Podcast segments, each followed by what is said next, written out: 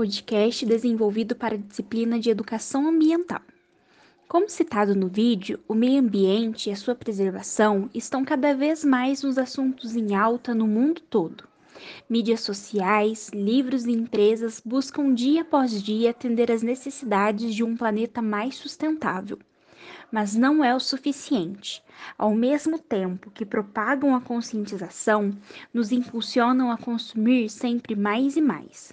Sendo assim, como educadores e cientes da necessidade de conservar aquilo que é importante e fundamental à nossa vida, devemos passar esses conhecimentos para crianças e adolescentes a fim de reforçar e ensiná-los atitudes básicas que farão muita diferença no resultado final.